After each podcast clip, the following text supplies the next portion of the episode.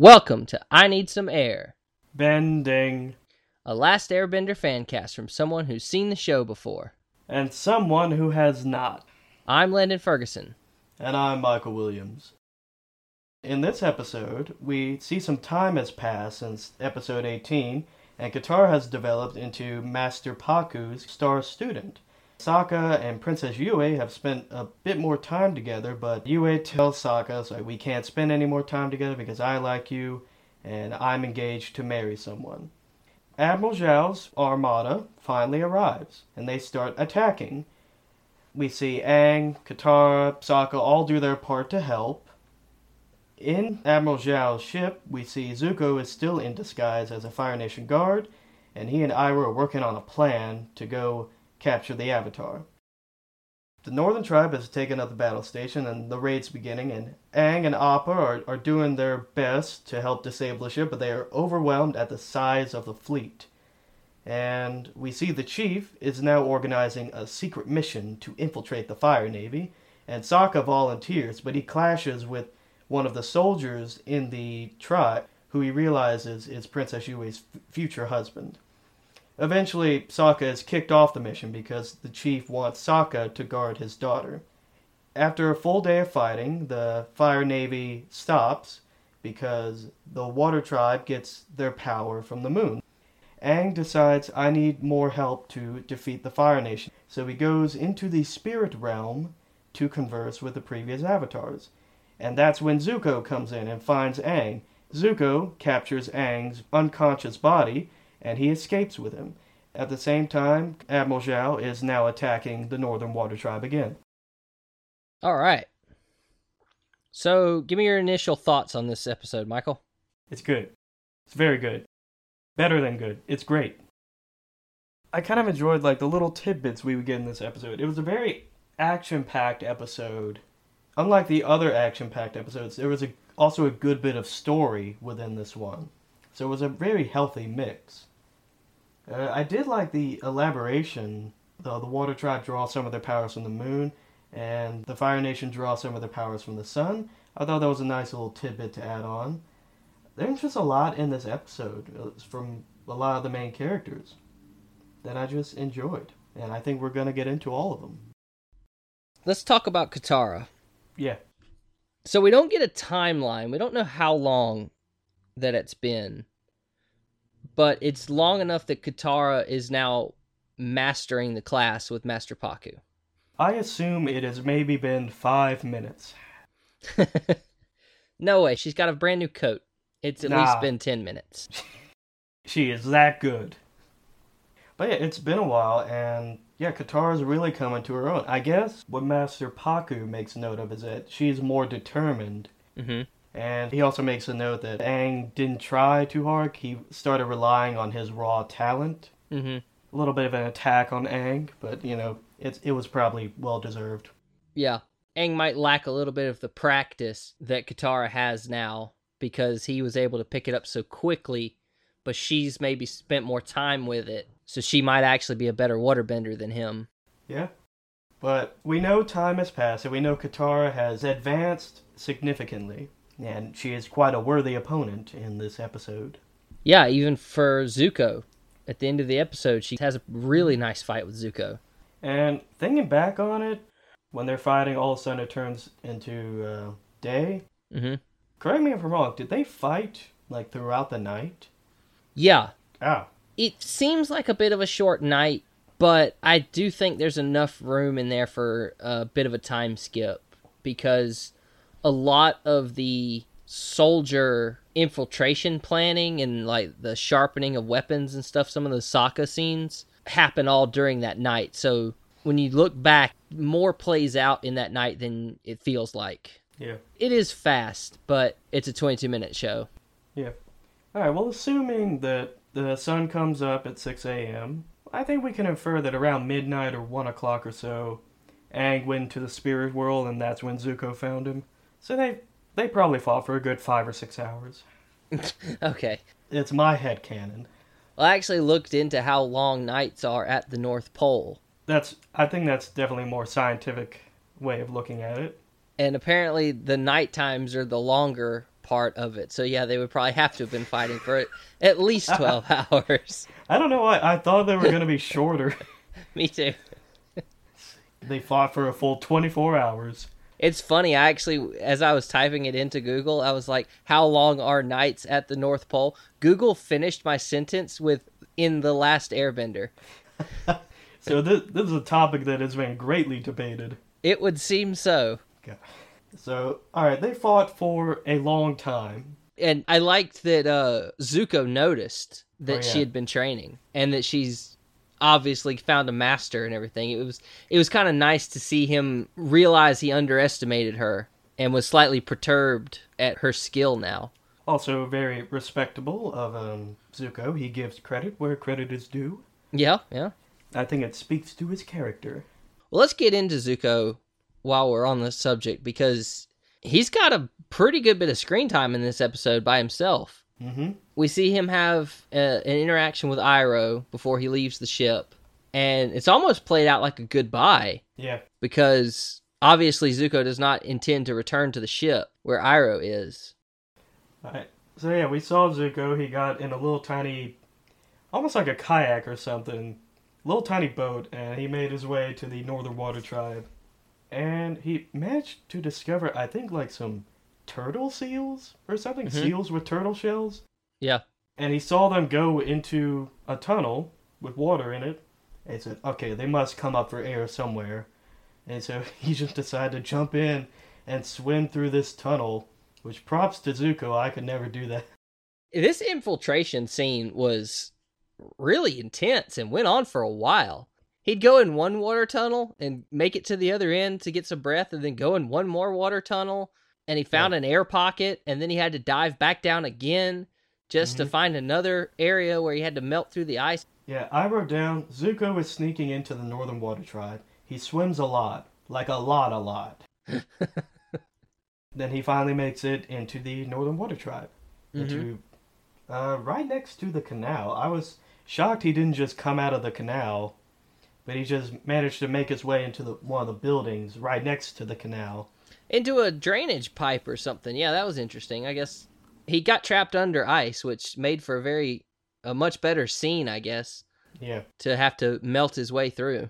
Yeah, I guess so. I just thought the logical conclusion with it was that he would come out of the canal. Yeah, I'd never thought about it. I mean, that's a good point, I guess. We see Zuko defeat Katara when the sun comes back up, and manages to get away with Aang. Yeah. It looks like they're just, instead of heading out the entrance of the mm-hmm. Northern Water Tribe, he just goes up over the cliffs. Yeah. It seems like he's headed more north, get as far away from Zhao as possible. With Aang, who is still in the spirit world. And I, I think we should transition to Aang now. Pretty pivotal moments for him in this episode. We see him in Master Pakku's class, and he's able to make himself into a snowman with very little effort. So clearly he's gained some new tricks in the however many weeks it's been. Yeah. But then we don't really see him again until the Fire Nation siege begins. Yeah. And he instantly takes up the responsibility and compares it to when the Air Nation was attacked. He said, I wasn't there the first time. I'm going to make a difference this time. Yeah, he takes a good deal of responsibility for this fight. It's a really big moment of growth for Aang, kind of compared to his journey in the season. It's kind of where he's fully accepted the responsibilities, or almost at least, of his role as the Avatar, recognizing that this is one of the things that the Avatar would do, so now I must do it. Yeah, yeah. And we see him go after the, like, an, I guess it was an early scout ship or something. It was very much ahead of the Armada. But we see him go and take out one of the catapult battleships, and does it fairly efficiently, using the catapults to smash into the ship itself. And I mean, it's not effortless by any means, but he's able to do it. And we see him come back later, back to the behind the wall, mm-hmm. and says he took out a dozen. But clearly it's been, you know, however long it's been, it's been long enough that he's worn out, and he said, I barely made a dent. Yeah. And I thought we got a really nice moment when Yue tries to push him, like, but you're the Avatar. He said, I'm just one kid. Yeah. reminding us again that, yeah, he's still just twelve. And that's when he decides that I need more help. So he decides to go into the spirit world to try and converse with the other avatars. Did he say other avatars? Because he's just looking for more spirits, right? I can't... I don't remember that well. I assumed.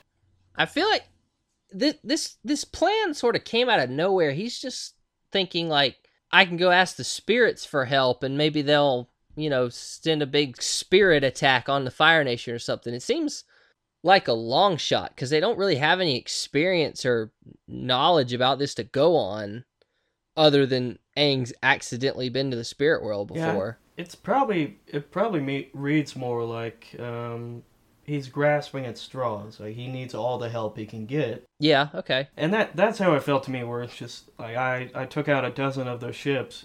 Every one I take, there's two more.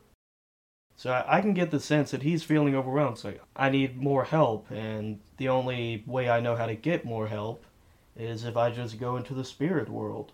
Uh, talk to Avatar Roku or wh- whoever, whatever spirit may be able to help me. Because, uh, oh yeah, I think Katara and Yue made the note that, oh, you can go in there and get more wisdom. And he said, or I can find someone to do this for me. And they looked at him and said, oh yeah, I guess, I guess more wisdom. So it looks like that's the reason why he's going into the spirit world. Like, I need, I need some, at least some notes, some help here. Maybe they the spirits don't have to actually do anything, but maybe they can give him some some wisdom. Yeah, okay, that makes a little more sense when you lay it out like that. Yue takes him to this spiritual pond, this spring that they have, very spiritual location for him to meditate at, and we see a koi fish pond with two koi fish in it, a black and white one swimming around in circles. And while Aang is watching these fish just swim around, he sort of gets like hypnotized into this trance and again just accidentally falls into the spirit world. Even though he was trying on purpose, when it actually happened, it was an accident. And they made the point that his body is his way back to the physical realm and that as long as they don't move it, he'll be okay. But Zuko now has his body and is carrying it further north. So Aang's looking at some trouble coming back. Mm-hmm. Yeah. Good bit of trouble. So with that, let's move on to Sokka. Yeah, Sokka. We catch up with Sokka, and he's still hanging out with Yue, even though she's engaged.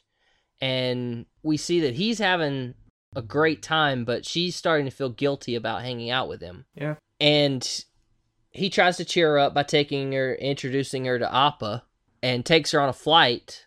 And while they're up in the air, that's when they notice the ash falling from the sky. And Sokka instantly recognizes what it is because he saw the same thing when his tribe got attacked. Yeah, the soot mixed with snow. Mm-hmm. And then they headed back to the Northern Water Tribe. And that's kind of when they're all evacuating or getting to shelter that Yue finally tells him that they can't hang out anymore. Because she yeah. she has grown to like him, and it's not fair for her to marry someone else while she likes Sokka, or for them to hang out and still be friends. This next scene played out really weird because the chief of the Northern Water Tribe is talking to everyone, and he's letting them know that there's a fight coming, and that people are most definitely going to die, but it's a fight for their future. And Sokka stands up to volunteer for this fight. And the scene is played like he did that because Yue shut him down. Did you did you feel that way? Because it's weird to me because I feel like Sokka would have volunteered for the fight anyway. I I also think that he would have done that. It did fit his character to just go and do the fight. But I also got it as he needed to get away from Yue. And this was just kind of an easy way to do it. Mm-hmm. I don't think Sokka would have signed up if he had known that Yue's fiancé, Hahn, was going to be the leader of the mission. But to me, it still made sense for Sokka to do it. Mm-hmm. He's a warrior at heart, and he wants to be a part of the fight. But he, it also could have been, I need to, I can't bear to be around Yue at the moment, so I need mm-hmm. to get away however I can. Yeah, I mean, you're definitely right about that. It just seemed like the way they played it out was that he only volunteered to get away from Yue. I don't know. I guess it, I mean, I guess it was just them trying to get both points across. Small nitpick, just felt a little strange. Oh, I guess going back to Han, we see that Sokka and Han have a little bit of a spat going on because we learn how that Han doesn't really care for Yue that much. Mm-hmm. As he described it, he just views her as a, a girl with perks. So yeah. Basically, Han says, uh, the relationship with the chief is what I'm after. And Sokka is, of course, very upset by that and just views Han as a jerk that who is not worthy of Yue. And they eventually, it comes to a point where they they go, they go to blows, and the chief tells Sokka, said, Sokka, you're off the mission. And uh, we also find out it's because the chief wants Sokka himself to protect Yue. And I yes. don't I don't know if the chief was catching on to the fact that Sokka cared for his daughter. It just kind of seemed odd, to me at least, because we saw earlier in the scene that Han came out in Fire Navy um, armor, and Sokka pointed out that that's not what they wear anymore. That's outdated by like a hundred years. So it's to me it seemed very obvious that Sokka knew more, had more relevant information to lead this mission than Han does.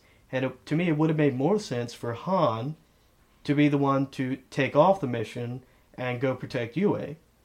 Mm-hmm. So, to me, the only logical explanation is that the chief is noticing that Sokka cares for Yue and is probably a better person for his daughter than Han. That's a really good point. I, I had the same thought, and I didn't I did not put all that together like you did.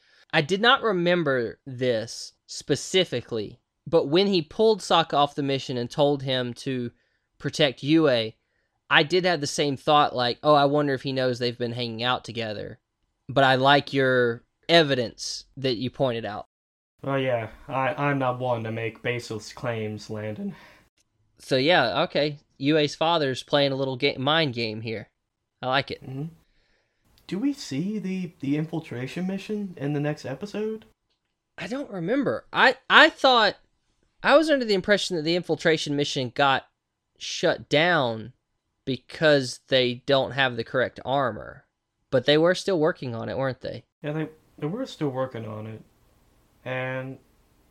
I don't know, it just kind of seemed like, okay, we, we spent a little time with this. Then all of a sudden, we just... They stopped talking about yeah. it. I think there is something about it in the next episode. I want to say they don't just drop it cold, because we also don't see Sokka's protection of Yue in this episode. Yeah. I think the last time we see Sokka is when he's given the mission. Yeah. My my guess is next episode, uh, Han com, com, comes back, and it's just him. He's battered and bruised, and he sees Sokka's like, you were right, Sokka. The Fire Navy outfits were outdated. They saw through us. Just had to try it anyway. Just had to try it. It's not important, but I was just kind of like, uh, it, it seemed like it just got dropped. Yeah, I want to say yes, there's something about it in the next episode. Alright, so I think that just leaves Zhao. We don't get a lot from Zhao, but he does drop... He drops a very interesting line if you're listening to him. Iroh is mentioning to him that the sun is going down and that they should wait for sunrise to continue attacking because the water tribe draws their power from the moon and it's almost a full moon. And Zhao says, oh, I'm well aware of the moon problem. And that he says something along the lines of he has a plan to deal with the moon. He could probably figure out a way to block the moon. Mm-hmm. Because I guess he just really doesn't want... I guess he wants to attack them twenty-four seven. I mean, at the end of the episode, he they got into the Northern Water Tribe, so they're yeah. really not going going to be attacking them for much longer. It's a very short siege, it looks like. Mm-hmm. I don't expect you to guess what his plan for the moon is, but it's I just wanted you to note that he has a plan. Yeah, I, I did notice that, but... It kind of went to the back of my mind once I saw the end of the episode and they got into the Northern Water Tribe. So I I don't know. I'm just not sure where that plan's going to go. So we don't get a lot from Zhao in this one. Nope. Other than his, his small interactions with Iroh.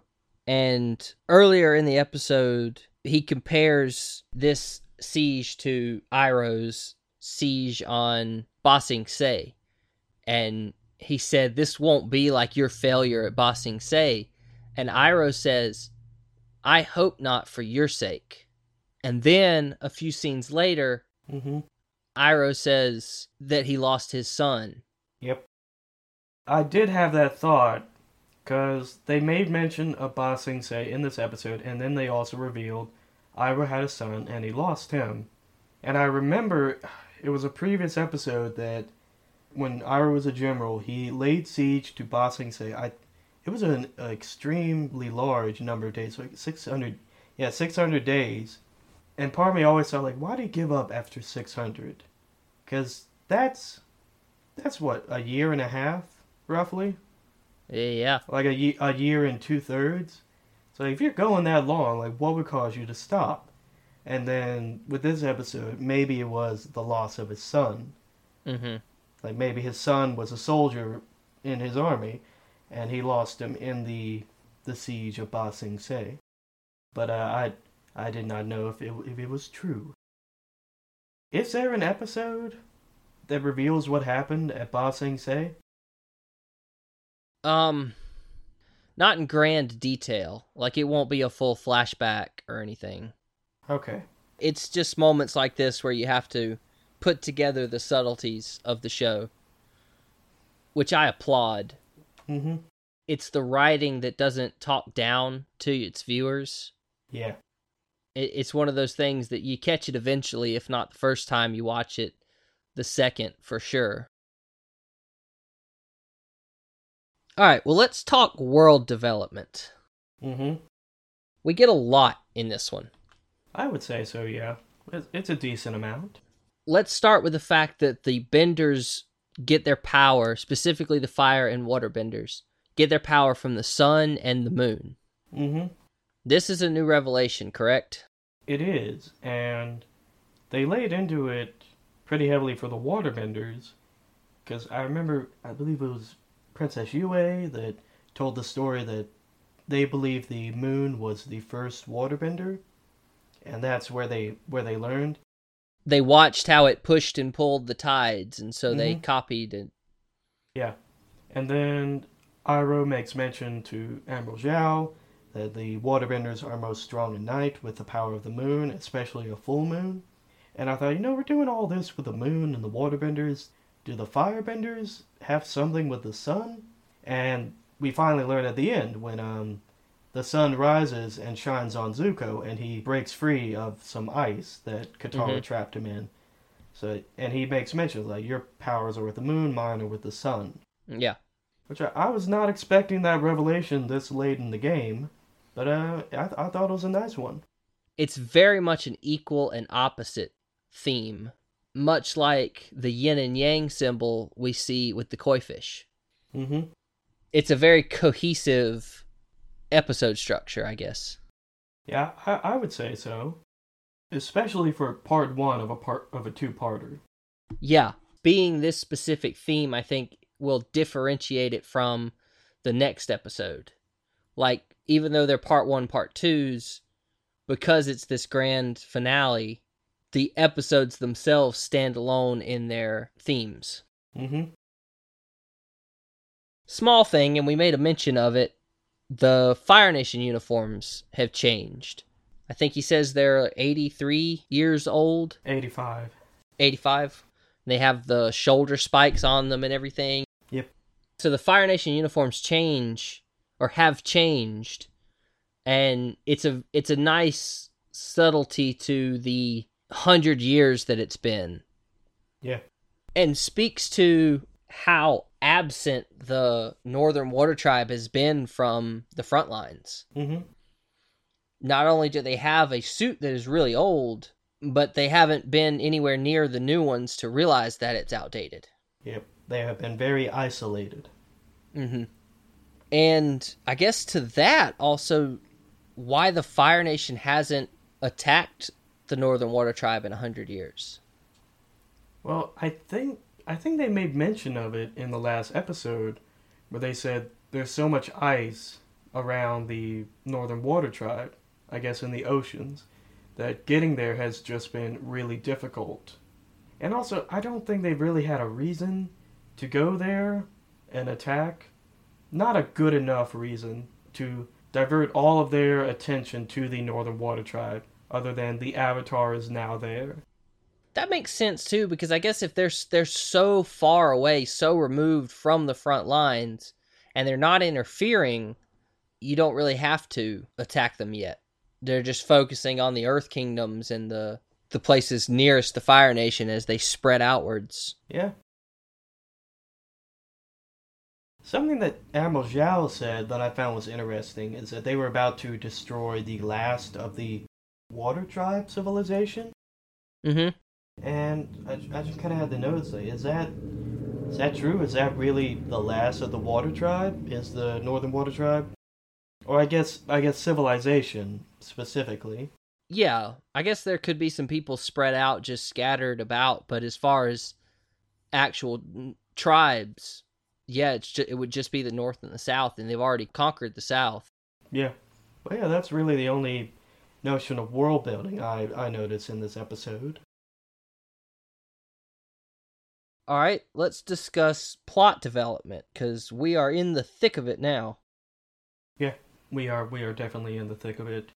Well, I guess the biggest thing is that Zuko now has the Avatar. I think that's the biggest plot development.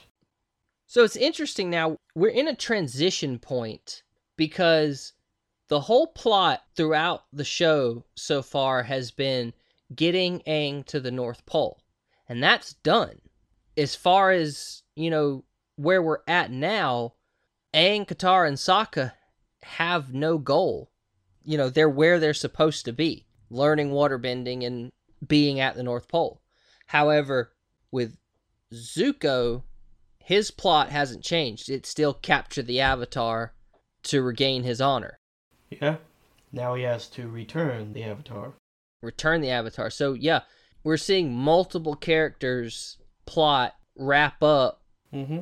and so now we have to see where this story wraps up and then follow a new plot into the next season. So as far as plot development goes, we're finishing it. Yeah, I, I still can't believe we have one episode, and then they're going to be starting, I assume they'll be starting off in a new setting with a new purpose. I mean, there's no reason to play dumb. It's to learn earthbending at the next one. Yeah. Okay, I have a question. Has yeah. Aang officially mastered waterbending? Because we don't really see that in this episode. Yeah, I think in terms of their goal to find him a teacher and learn waterbending, yes, he's done. All right. It was represented more in Katara, but I think that was more because it means more to her, I think. It's what she's wanted all her life, to learn waterbending. And with Aang, it was more of he just had to. So I think that's why we, we see it more in Katara's character. I'm not going to say Aang doesn't have more to learn, but I think, yeah, it's just sort of implied that he's done with that part. Yeah. All right. Well, I hope it all wraps up nicely. All right. Well, with that, Michael, tell us what our next episode is about. All right, Landon. Our next episode is going to be The Siege of the North Part two. As Admiral Zhao's army continues its assault on the beleaguered Northern Water Tribe, Sokka, Katara, and Yue try to retrieve Aang from the spirit world. So I guess that means that Sokka, Katara, and Yue are gonna follow Zuko. Yeah, this actually brings up an interesting thought. Things to look forward to that were left out of this episode. We saw Aang enter the spirit world, but nothing of it. We saw Sokka tasked with protecting Yue, but nothing of it yet. Zuko making off with Aang's body. Zhao has a plan to deal with the moon, and an entire war to be fought at the Northern Water Tribe. So there's going to be a lot to cover in the next episode. Yeah. It is a part two, if I've ever seen one. Yeah, a lot to cover. You know, does the cabbage salesman come back? Does he gain ultimate power? If the cabbage salesman has made it to the North Pole, I would like to buy one of those cabbages, please. because that is determination. Are, are you are you only going to buy one? Like, you gotta buy a whole patch. Oh, believe me, I won't be the only person impressed with his travel skills. Tell you, man, Cabbage Salesman, he is the ultimate villain. All right, well, that's going to do it for us this week. Join us next time as we discuss Episode twenty, The Siege of the North, Part two. Men, you'll be infiltrating the Fire Nation Navy. That means you'll all need one of these uniforms.